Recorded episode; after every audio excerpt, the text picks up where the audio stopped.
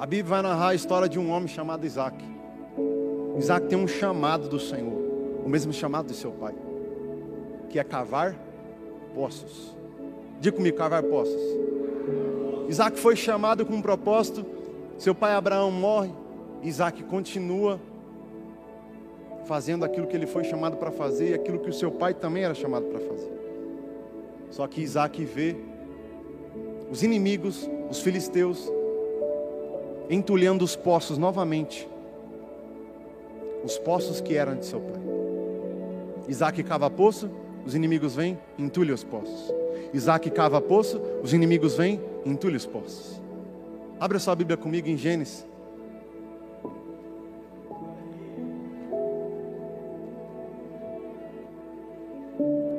Gênesis vinte e seis, capítulo vinte e seis, verso treze. Quem aguenta me ouvir mais uns dez minutinhos aí? Amém. Gênesis vinte e seis, verso de número treze. A Bíblia vai dizer assim: o homem enriqueceu, e a sua riqueza continuou a aumentar, até que ficou muito riquíssimo. Eu vou dizer de novo: o homem enriqueceu, e a sua riqueza continuou a aumentar, até que ficou muito riquíssimo. Era isso que Deus fazia na vida de Isaque. E é isso que Deus quer fazer comigo e com você essa noite. Te enriquecer com o conhecimento da palavra, para que você continue avançando, para que você continue lutando as lutas certas, para que você continue buscando pelas coisas certas, para que mesmo quando as situações serem contrárias na sua vida, você continue buscando pela direção do alto, pela direção certa, pela direção da palavra. A palavra que foi liberada ao teu respeito, ela te sustenta, querido. Eu vou repetir de novo, só vi cinco amém. A palavra que liberaram ao teu respeito, a palavra que Deus liberou ao teu respeito, ela te sustenta para toda a sua caminhada, para toda a sua jornada aqui na terra. Deus, Ele me criou para lugares espaçosos. Deus, Ele te gerou para expansão. A gente vê Deus fazendo uma obra tremenda na vida de Isaque. Volta mais atrás, ali no verso vinte e dois. Põe para mim na tela, por gentileza. Isaque, ele tem esse entendimento espiritual. Eu sou homem de Deus, eu não posso brigar. Eu não posso me meter no poço da briga. Eu não posso lutar com as minhas próprias forças. E é isso que Deus quer fazer com que eu e você venha entender essa noite. Filho, pare de lutar com a sua própria força. Deposite a sua fé em mim, e você verá aquilo que eu vou fazer na sua vida. Olha só o que Deus fez na vida de Isaque. Isaque foi um homem próspero. Verso vinte e dois, a Bíblia vai dizer: Isaque mudou-se dali e cavou outro, e ninguém discutiu por causa dele. Deu-lhe o nome de Reobote, dizendo: agora o Senhor nos abriu espaço e prosperamos nessa terra. Reobote tem um significado de lugar amplo, de lugar espaçoso. Reobote significa expansão. Deus tem um Reobote na sua vida, querido.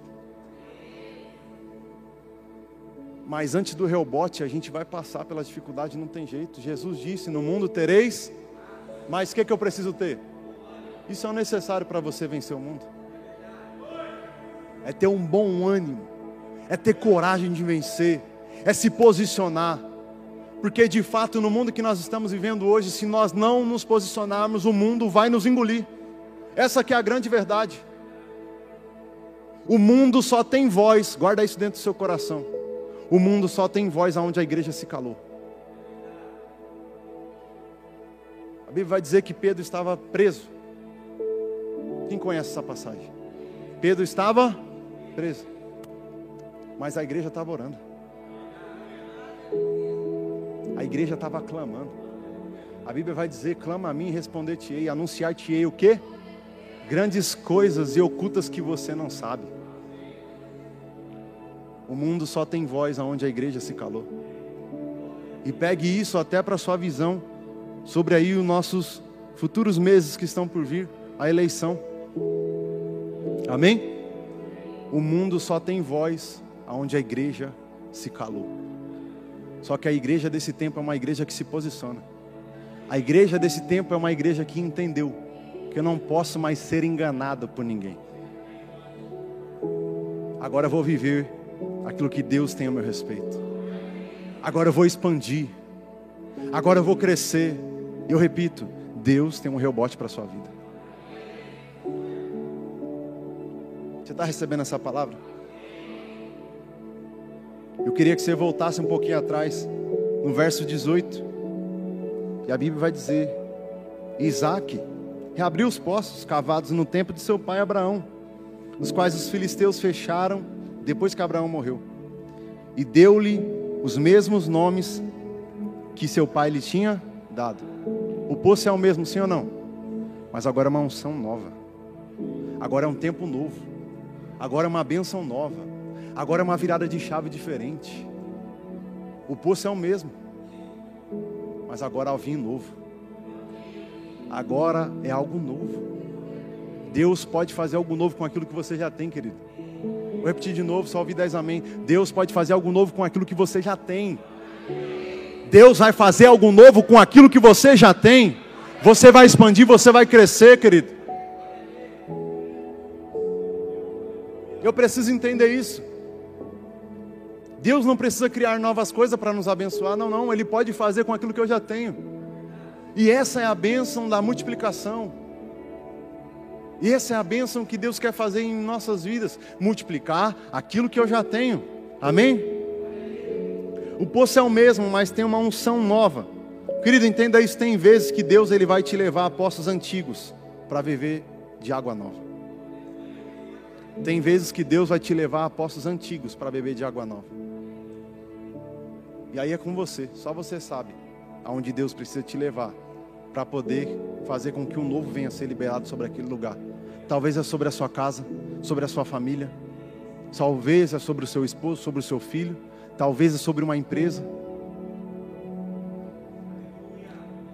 Deus quer limpar o seu passado, querido, para você viver o futuro extraordinário na presença dEle. Mas para isso a Bíblia vai nos orientar, deixando as coisas que para trás ficam. Está escrito. Obrigado, Evaristo. Está escrito. Isso que é mais gostoso. Está escrito, querido. Os céus estão abertos sobre este lugar. E essa é a noite que Deus escolheu para que a sua vida venha expandir. Venha expandir a cada dia mais. Essa é a noite, querido, que eu quero que você entenda. Você precisa sair daqui batendo asas, voando mais alto. É tempo do próximo nível, é o tempo do próximo voo. Eu já não posso mais viver como eu estava vivendo. Não, não. Até o final do ano Deus vai te surpreender com coisas que você jamais imaginou que Ele ia te surpreender, querido.